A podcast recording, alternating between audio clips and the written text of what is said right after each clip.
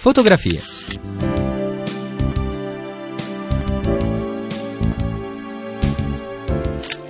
Fotografie. Sguardi attenti sul nostro tempo.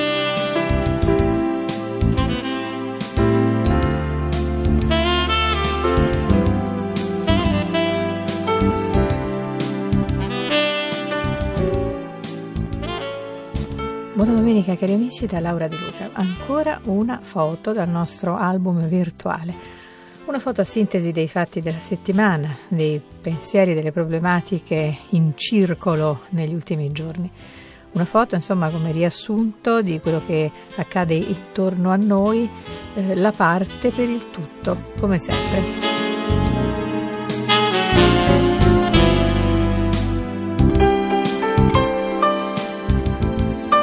Radio Vaticana Fotografie. Allora, la foto di questa settimana la prendo dall'Huffington Post eh, online. Eh, è il tema del giorno da mesi, non possiamo prescindere da questo argomento. Vaccino sì, vaccino no.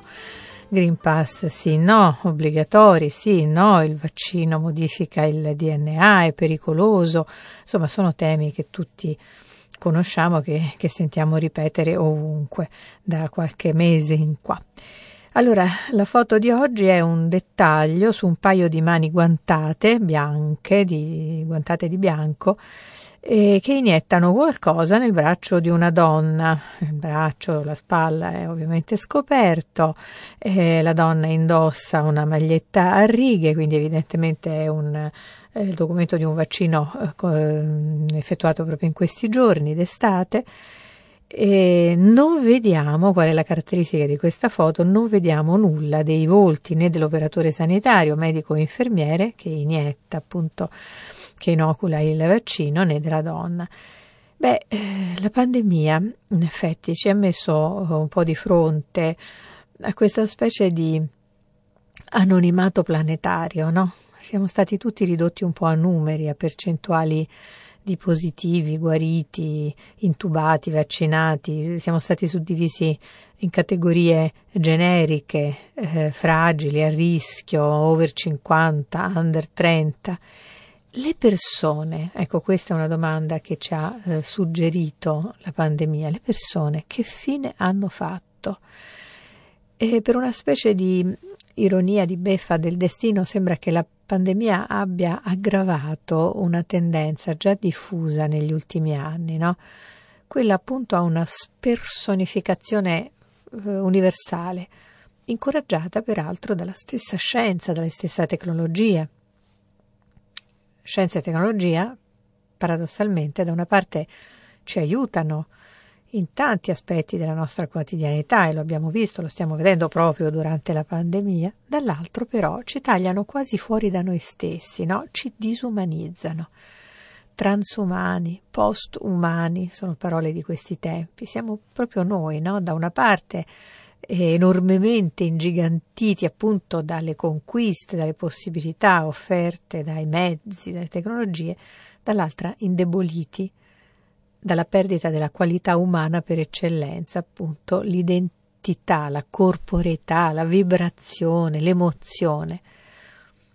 Eh, si sente parlare di genetica, robotica, tecnologia dell'informazione, nanotecnologia e ci si chiede se l'uomo con il DNA modificato o alterato o con organi meccanici eh, nuovi, sintetici, impiantati dentro il suo corpo, potrà continuare ad essere considerato appunto umano. Anche di questi temi si è parlato per esempio a Milano in un eh, incontro recente, eh, svoltosi la settimana scorsa, promosso dalla Università Cattolica appunto di Milano, dalla consulta mh, scientifica del Cortile dei Gentili, con il Museo Nazionale di Scienze e Tecnologia Leonardo da Vinci. Il rettore della Cattolica di Milano, Franco Anelli, ha, ehm, ha sostenuto una tesi eh, rasserenante che mi piace riportarvi qui a commento della foto di questa settimana. Era stato provocato il professore sulla possibilità degli automi, per esempio, di produrre opere d'arte ed ecco il suo pensiero. Da un automa possiamo attenderci che produca un'opera di maniera, riproduttiva di un certo stile. Da esso non ci attendiamo l'originalità. L'umano va allora ricercato nella capacità di essere creativi, di dar vita a sensazioni che generano sensazioni. In questo, insomma, secondo Anelli, il nocciolo della questione, la tensione dialettica tra i due grandi poli della contemporaneità, ovvero la tecnologia da una parte e l'essere umano dall'altra. Radio Vaticana, fotografie.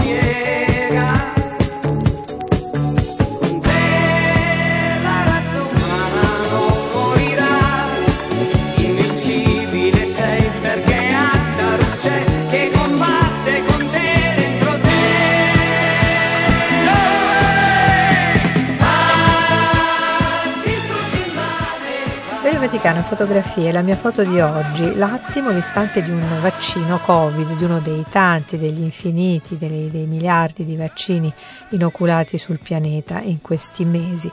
Siringa nel braccio, due mani guantate di bianco dell'operatore sanitario. Assolutamente fuori campo sia il volto di questo operatore sanitario sia della paziente. C'è chi teme infatti che il vaccino possa modificarci radicalmente nel DNA e, in questo modo completando un percorso che in molti abbiamo visto eh, avviato in modo irreversibile nella storia umana, no? un percorso verso l'alienazione, la spersonificazione definitive, insomma la riduzione di noi umani a numeri, a entità astratte, vicine ad automi, appunto insomma la disumanizzazione dell'umano, eh, la, la riduzione a esseri incapaci appunto di sentire, di vibrare, di ascoltare. Avere orecchie, ascoltare è il primo impegno. Si tratta di sentire la voce di Dio, cogliere la sua presenza, intercettare il suo passaggio e soffio di vita. Capitò al profeta Elia di scoprire che Dio è sempre un Dio delle sorprese, anche nel modo in cui passa e si fa sentire. Così ieri mattina Francesco ai fedeli della diocesi di Roma la vigilia dell'inizio del processo per una chiesa sinodale, comunione, partecipazione e missione, un processo che partirà da ottobre di quest'anno e andrà avanti fino a ottobre del 2023. Insomma, un lungo itinerario per imparare a camminare insieme, appunto ascoltando la voce di Dio, senza dimenticare di ascoltare la voce di Dio, così come eh, di ascoltarci tra noi come Chiesa, come umanità tutta, senza esclusioni, di fronte all'offerta di salvezza universale che viene appunto da Gesù. Il cristianesimo deve essere sempre umano, umanizzante, riconciliare differenze e distanze trasformandole in familiarità, in prossimità. E vedete, non possiamo capire la cattolicità senza riferirci a questo campo largo, ospedale, che non segna mai i confini. Essere Chiesa è un cammino per entrare in questa ampiezza di Dio. Cammino dunque, parola chiave per la Chiesa del terzo millennio e ci auguriamo anche per quella scienza, per quella tecnologia che eh, sostenendoci nelle necessità quotidiane, risolvendo tanti problemi pratici, as- aiutandoci per esempio appunto a sconfiggere le malattie, ci permettano anche di continuare a camminare come persone, a esistere come persone. Un pellegrinaggio esistenziale appunto e spirituale che accomuna un po' tutta l'umanità.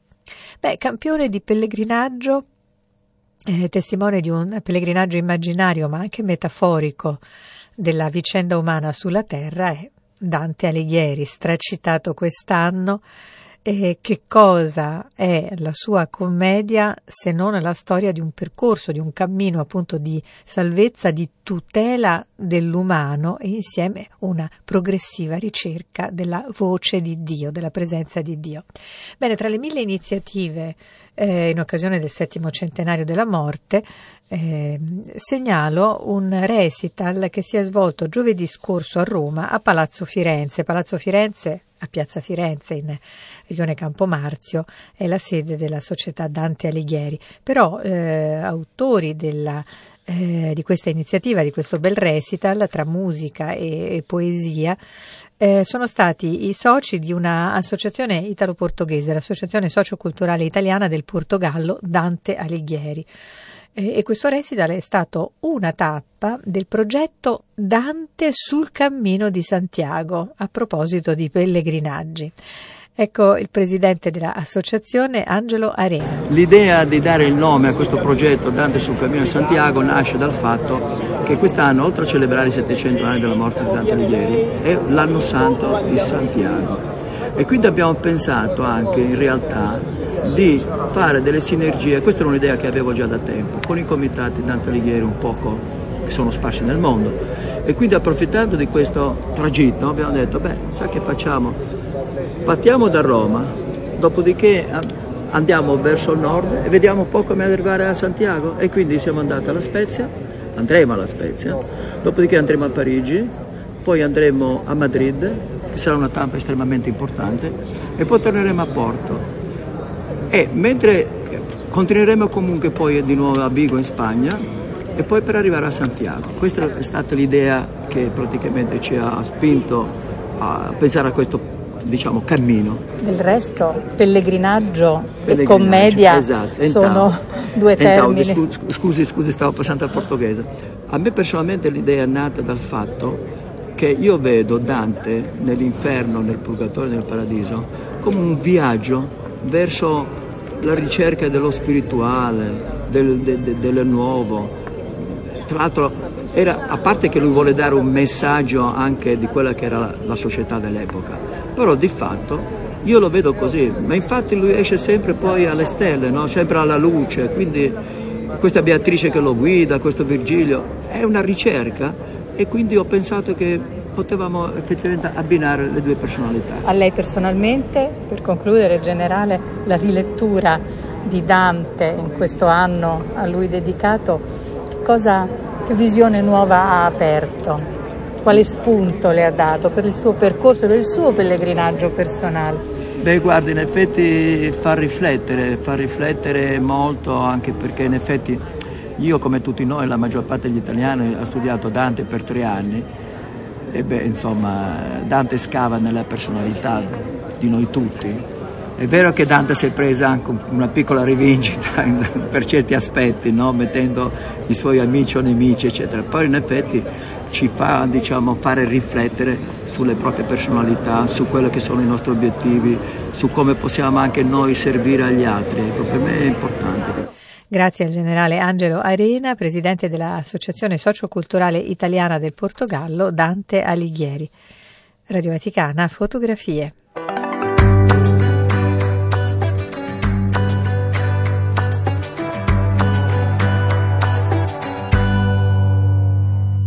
Resterò seduto ad aspettare, non mi importa delle ore, non mi importa di sembrare un deficiente che fondamentalmente non ho forse mai aspettato niente.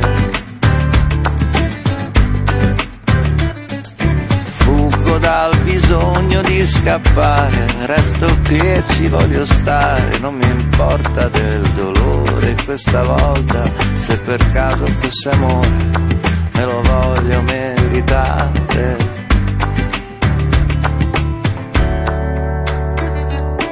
Strano come spesso basti un viaggio, pochi grammi di coraggio, un vestito un po' più corto e poi lo sguardo di uno che era di passaggio. Strano ma non credo che sia peggio, non credo che sia peggio. Ci voleva lei, ci voleva lei, ci voleva lei portasse fino a qui, che fossi come sei, perché fossi così. Ci voleva sì, ci voleva lui, ci voleva lui, ci voleva lui, perché ritrovassi me perché forse in fondo è vero che per essere capaci di vedere cosa siamo dobbiamo allontanarci poi guardarci da lontano da un aeroplano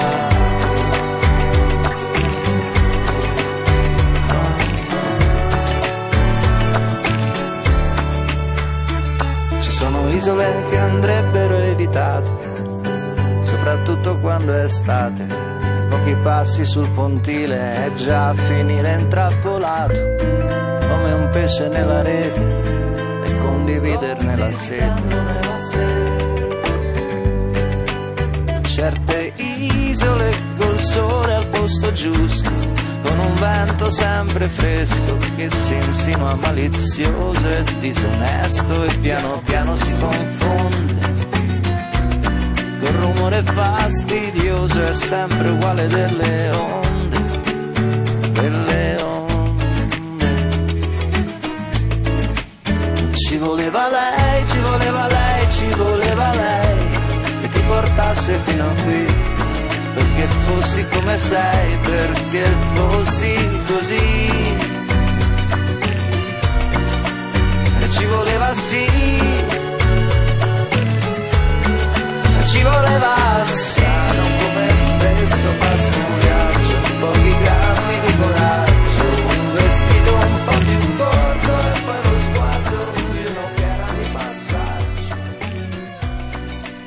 Beh, abbiamo parlato di Dante, l'altra settimana abbiamo festeggiato il nome di Maria, magari qualcuno stava cercando di ricordarsi la preghiera alla Vergine che Dante mette in bocca a San Bernardo nel 33 canto del Paradiso.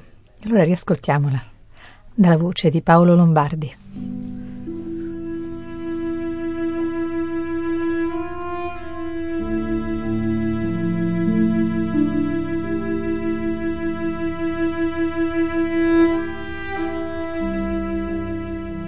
Vergine Madre, figlia del tuo figlio, umile alta più che creatura termine fisso d'eterno consiglio. Tu sei colei che l'umana natura nobilitasti sì, che il suo fattore non disdegnò di farsi sua fattura. Nel ventre tuo si raccese l'amore, per lo cui caldo nell'eterna pace Così è germinato questo fiore. Qui sei a noi meridiana face di caritate giuso intramortali, sei di speranza fontana vivace. Donna, sei tanto grande, tanto vali, che qual vol grazia e a te non ricorre sua disianza vuol volar sanzali. La tua benignità non pur soccorre a chi domanda, ma molte fiate liberamente al dimandar precorre. In te misericordia, in te pietate, in te magnificenza, in te s'aduna quantunque in creatura è di bontate. Or questi, che dall'infima lacuna dell'universo infin qui avvedute le vite spiritali ad una ad una, supplica a te per grazia di virtute tanto che possa con gli occhi levarsi più alto verso l'ultima salute. E io, che mai per mio veder non arsi, più chi fo per lo suo, tutti i miei prieghi ti porgo e priego che non siano scarsi, perché tu ogni nube li disleghi di sua mortalità coprieghi tuoi, sicché il sommo piacer li si dispieghi. Ancor ti prego, regina, che puoi ciò che tu vuoli, che conservi sani, dopo tanto veder gli affetti suoi. Vinca tua guardia i movimenti umani. Vedi Beatrice con quanti beati per li miei prieghi ti chiudon le mani.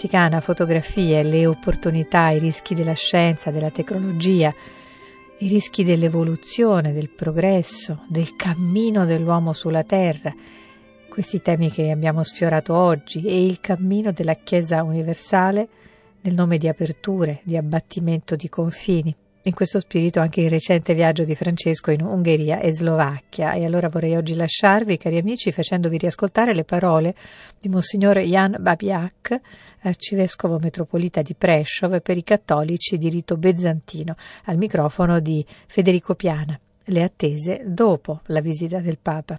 Personalmente vorrei vedere come frutto della visita del eh, Papa la più alta cultura della politica nello Stato che la gente rispetta l'opinione di un altro è un rinforzamento della nostra società secondo quello che, la, che Santi Cirilo e Metodio ci ha insegnato.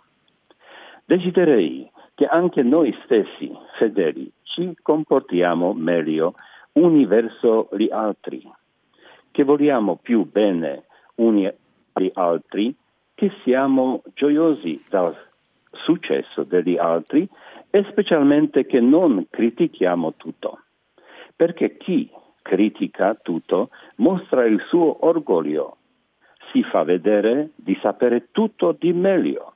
Questo si vedeva molto bene durante il tempo della pandemia, quando tutti i fedeli, anche noi non fedeli, si mettevano nella posizione degli scienziati, dei migliori dottori e dei più capaci politici.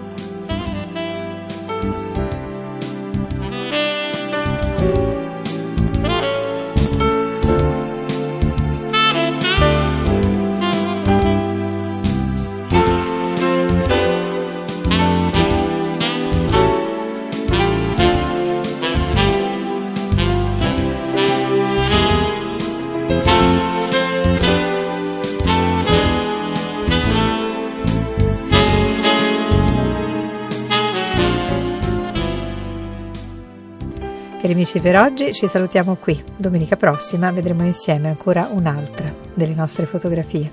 Ciao!